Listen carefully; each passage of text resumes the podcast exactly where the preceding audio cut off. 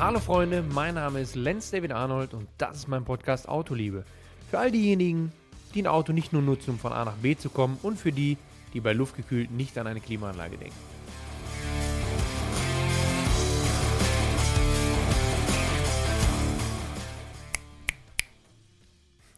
So, sieht gut aus, ja. Hallo Freunde des Automobils. Was ist das denn? Habt ihr schon mal darüber nachgedacht, ob man so eine Folge womöglich immer gleich anfangen sollte oder ob man sich was Neues einfallen lässt, ja, was Witziges, was Gutes? Ich meine, Spaß beiseite, ne? Dann war wahrscheinlich mein Einstieg die oppermäßigste Variante, die man so wählen kann. Aber sei es drum. Ich hoffe, es geht euch gut. Wir haben Mitte November. Viele da draußen werden wieder krank. Ich habe versucht, echt auf mich aufzupassen jetzt, weil ich hatte eine stressige Woche, beziehungsweise sind wir gerade in Hochtouren, was die Vorbereitung angeht, der standesamtlichen Hochzeit, die Samstag stattfindet. Ja, die Männer da draußen kennen das wahrscheinlich. Bedeutet natürlich die eine oder andere Vorgehensweise und Planung anzukaufen. Ne? All solche Sachen, die dazugehören. Die Frauen kennen es ja wahrscheinlich auch. Also wenn Frauen zuhören jetzt, ne? die wissen wahrscheinlich auch genau, worum es geht. Äh, da ist schon einiges, was man bedenken muss. Und wir haben uns heute nochmal den Spot angeguckt, wo das dann stattfinden wird und so weiter. Und ich glaube, langsam, langsam kommt es näher. Ja? Man denkt darüber nach. Es ist was Schönes, ich freue mich auch drauf, aber es ist ja trotzdem ein Riesenschritt auch. Ansonsten, die Messe steht vor der Tür. Motorshow Essen. Geht Anfang Dezember los. Ich bin mal gespannt. Könnt ihr mal irgendwie auch Kommentare da lassen, ob ihr hinfahrt, ob ihr sagt, die Messe hat sich verändert, ist nicht mehr meins. Äh, zu wenig Rennautos da oder zu viel Tuning oder andersrum. Also ich habe wirklich viele Stimmen gehört und ich muss ganz ehrlich sagen, klar, Essen ist um die Ecke. Deswegen bin ich schon nochmal immer gerne da. Ich habe auch diesmal wieder zwei, drei Termine, sodass ich dann ähm, ja, zwei Tage auf jeden Fall da sein werde. Äh, ich werde mal, mal schauen, welche Tage das sein werden. Ja, aber trotzdem, dieser Smalltalk am Ende der Saison, den finde ich eigentlich ganz angenehm, muss ich sagen. Und es macht einfach Spaß, dann irgendwie da jedes Mal äh, wieder hinzugehen. Ich muss mir gerade einen Kopfhörer holen, weil ich werde mir jetzt mal eben einen Kopfhörer mit aufziehen. Ja, und ich, es war besser, dass ich mir einen Kopf Kopfhörer geholt habe, weil ich mache es unten bei mir im Büro, wo auch der Simulator steht und ähm, ja, mir fällt halt auf gerade, dass die Waschmaschine extrem laut wird. Äh, ich glaube, die fliegt bald in die Luft. Ne? Und ähm, ich bin ja schon so einer, ich habe ja letztes Mal, glaube ich, erwähnt, dass ich mir neue so Rode Ansteckmikros geholt habe und so weiter. Also ich bin schon technikbegeistert, würde ich schon sagen.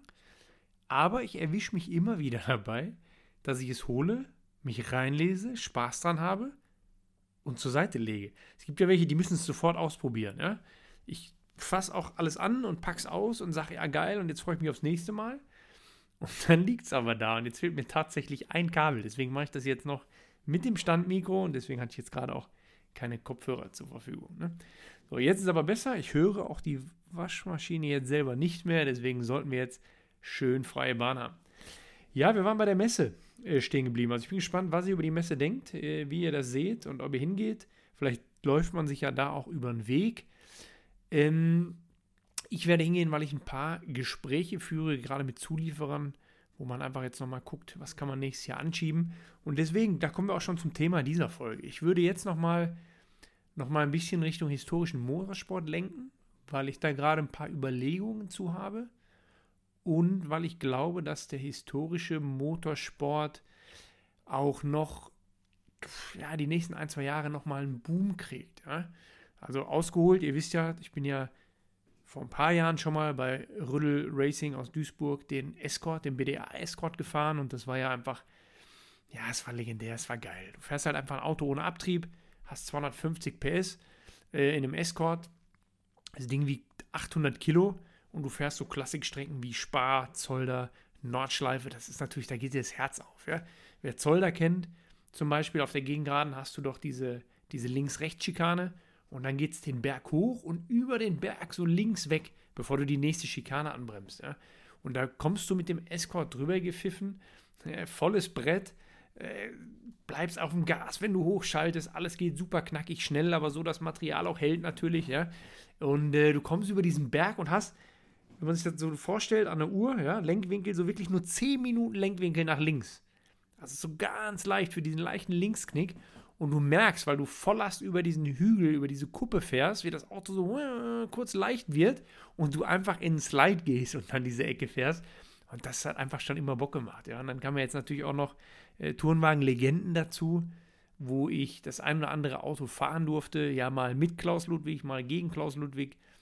Und ähm, das sind ja auch Autos, also klar, 190er DTM, M3, DTM, das sind alles 90er, 91, 92er Baujahre, also so da so gerade die Endphase der richtig geilen Zeit, ähm, gepaart natürlich mit den ITC-C-Klassen. Ne? Obwohl ich die ITC-C-Klassen von 96 zum Beispiel da nochmal ausklammern muss, weil das ja, da hatte ich ja auch eine eigene Folge drüber, das ja nochmal eine ganz andere Spur ist. Also da kommen wir schon in den Endgegnerbereich.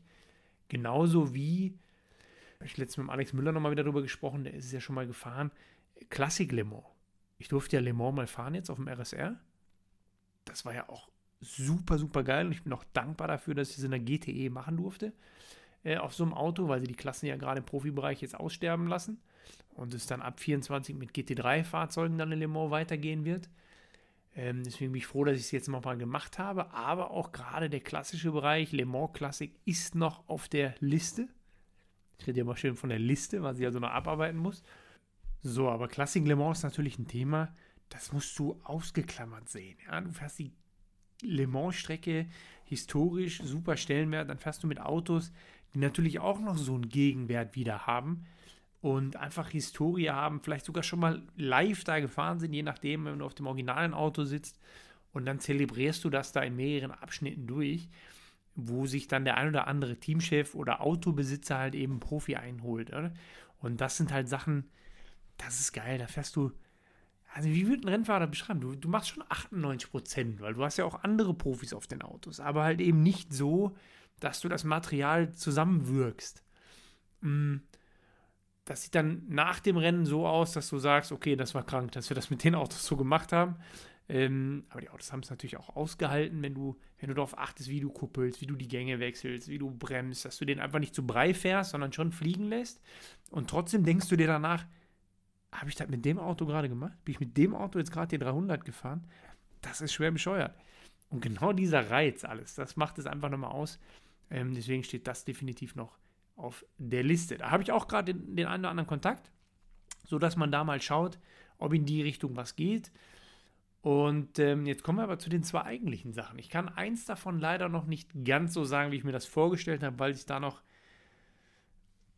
ein bisschen was zieht. Es ist klar, aber es zieht sich trotzdem noch ein bisschen. Deswegen kann ich da wirklich noch nicht zu viel sagen. Ich kann nur so viel sagen. Es ist ein altes Auto. Es ist sowas wie die Autokenner und Autoliebhaber, Jungs, die Autos aufbauen, ähm, würden jetzt von einem Scheunenfund sprechen weil man sagt ja auch Scheunenfund oder Garagenfund gibt es so nicht mehr, ist alles abgegrast. Äh, jeder weiß, wie, wo, was, wie es aussieht und deswegen ist es ausgelutscht, funktioniert nicht mehr. Ja, stimmt theoretisch, aber in dem Fall, und sobald das fix ist, werde ich auch bei Instagram darüber berichten, auch so wie ich es aus der Garage ziehe, gibt es so eine Situation nochmal und ich muss ganz ehrlich sagen, das ist richtig geil. Das ist richtig geil und ähm, da freue ich mich auch drauf jetzt schon den einen oder anderen ähm, Aufbaupartner für dieses äh, Projekt, weil so ein Auto muss natürlich in der Vollrestauration dann gemacht werden. Äh, schon so ein bisschen rausgesucht, schon mal kontaktiert, die Erstgespräche geführt, also damit es dann da direkt Vollgas weitergeht. Aber es wird auch, und das muss man sagen, ein Auto, was äh, ich für die Straße machen werde. Ich werde es nicht bauen, um damit irgendwie Rallyes oder Rennstrecke zu fahren. Also Rallyes auf Zeit, ja, vielleicht mal so eine Klassik-Rallye oder sowas. Aber ähm, dafür werde ich das Auto dann aufbauen. Einfach damit auch der Werdehalter schön bleibt und äh, das Auto einfach eine schöne Rente genießen kann. Sagen wir mal so. Das andere Thema dazu ist, das ist auch gerade sehr heiß. Ähm, und zwar schaue ich, was man machen kann im Rundstreckenbereich nochmal wieder. Weil Tourenwagen Legenden hat mir ja sehr viel Spaß gemacht. Und ähm, da möchte ich auch das ein oder andere mal wieder starten. Jetzt muss man natürlich mal immer schauen, wie kann man das machen, wie sollte man das machen. Ich habe es ja immer so gemacht, dass ich bei einem Kunden zum Beispiel auf einem Auto saß und man ist dann ein bisschen gefahren und alles war cool. So. Jetzt bin ich aber ja einer, der auch immer, immer dieses Quäntchen mehr möchte. Jetzt muss ich halt eben überlegen und schauen, macht es Sinn, macht es keinen Sinn, wie geht, die, geht man die Reise an, was kann man tun?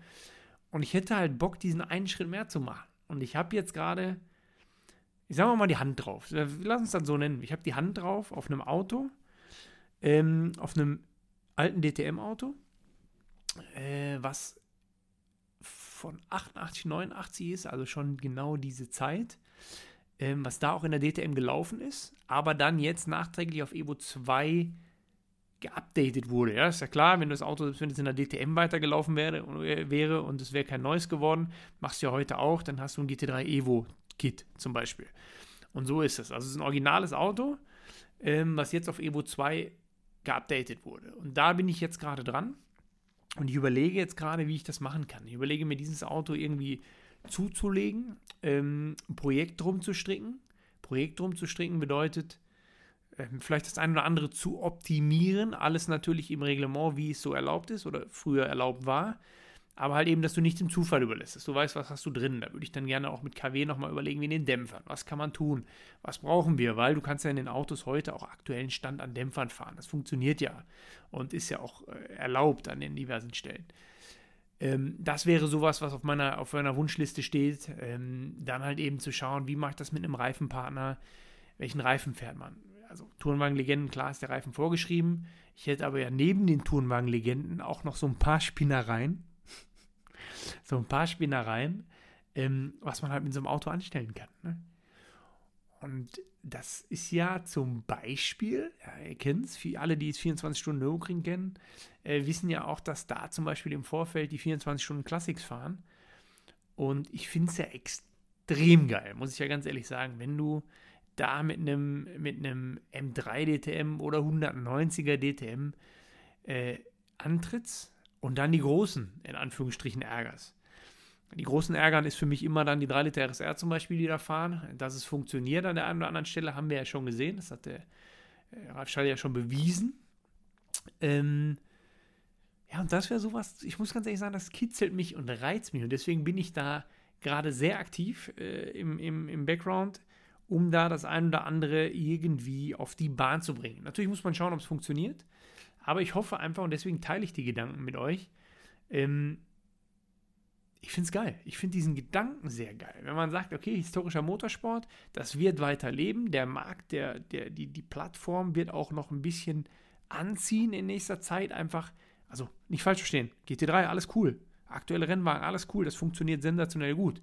Aber halt eben ja diese Fahrphysik, wenn du so ein Auto fliegen lässt, da muss ja noch mal ein bisschen mehr der, der, der Stepptänzer sein und äh, der Lenkrad-Akrobat als in einem aktuellen Auto. Ne? Und das finde ich halt einfach sehr, sehr gut.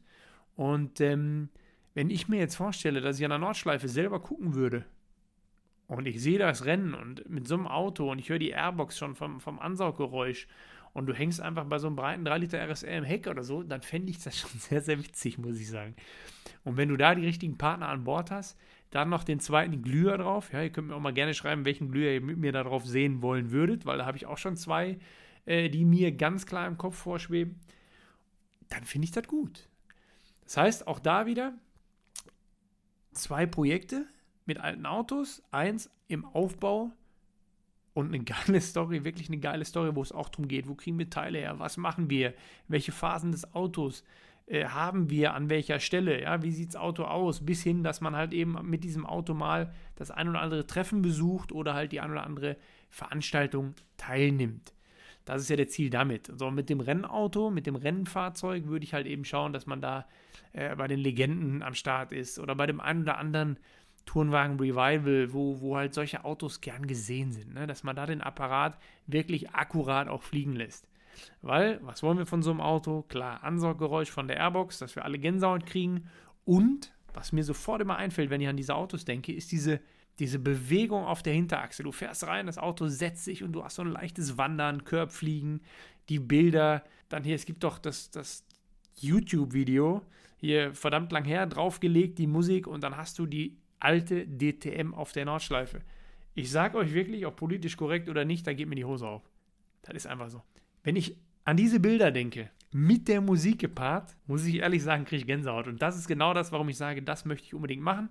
Deswegen habe ich auch den einen oder anderen Glüher äh, im Hinterkopf, wo ich genau dieses Projekt nochmal, also ich will das Projekt selber angehen, aber dann halt eben noch den einen oder anderen dazu holen, ähm, um da halt eben eine geile Show abzuliefern. Weil auch da, die Show ist ja nicht nur für den Zuschauer geil und all das, was wir sehen wollen, sondern machen wir uns nichts vor, die Show ist ja auch für einen selbst geil. Also es macht ja Bock, wenn du ein Projekt so ausleben kannst, wie du dir das vorstellst. Und deswegen, deswegen feile ich daran.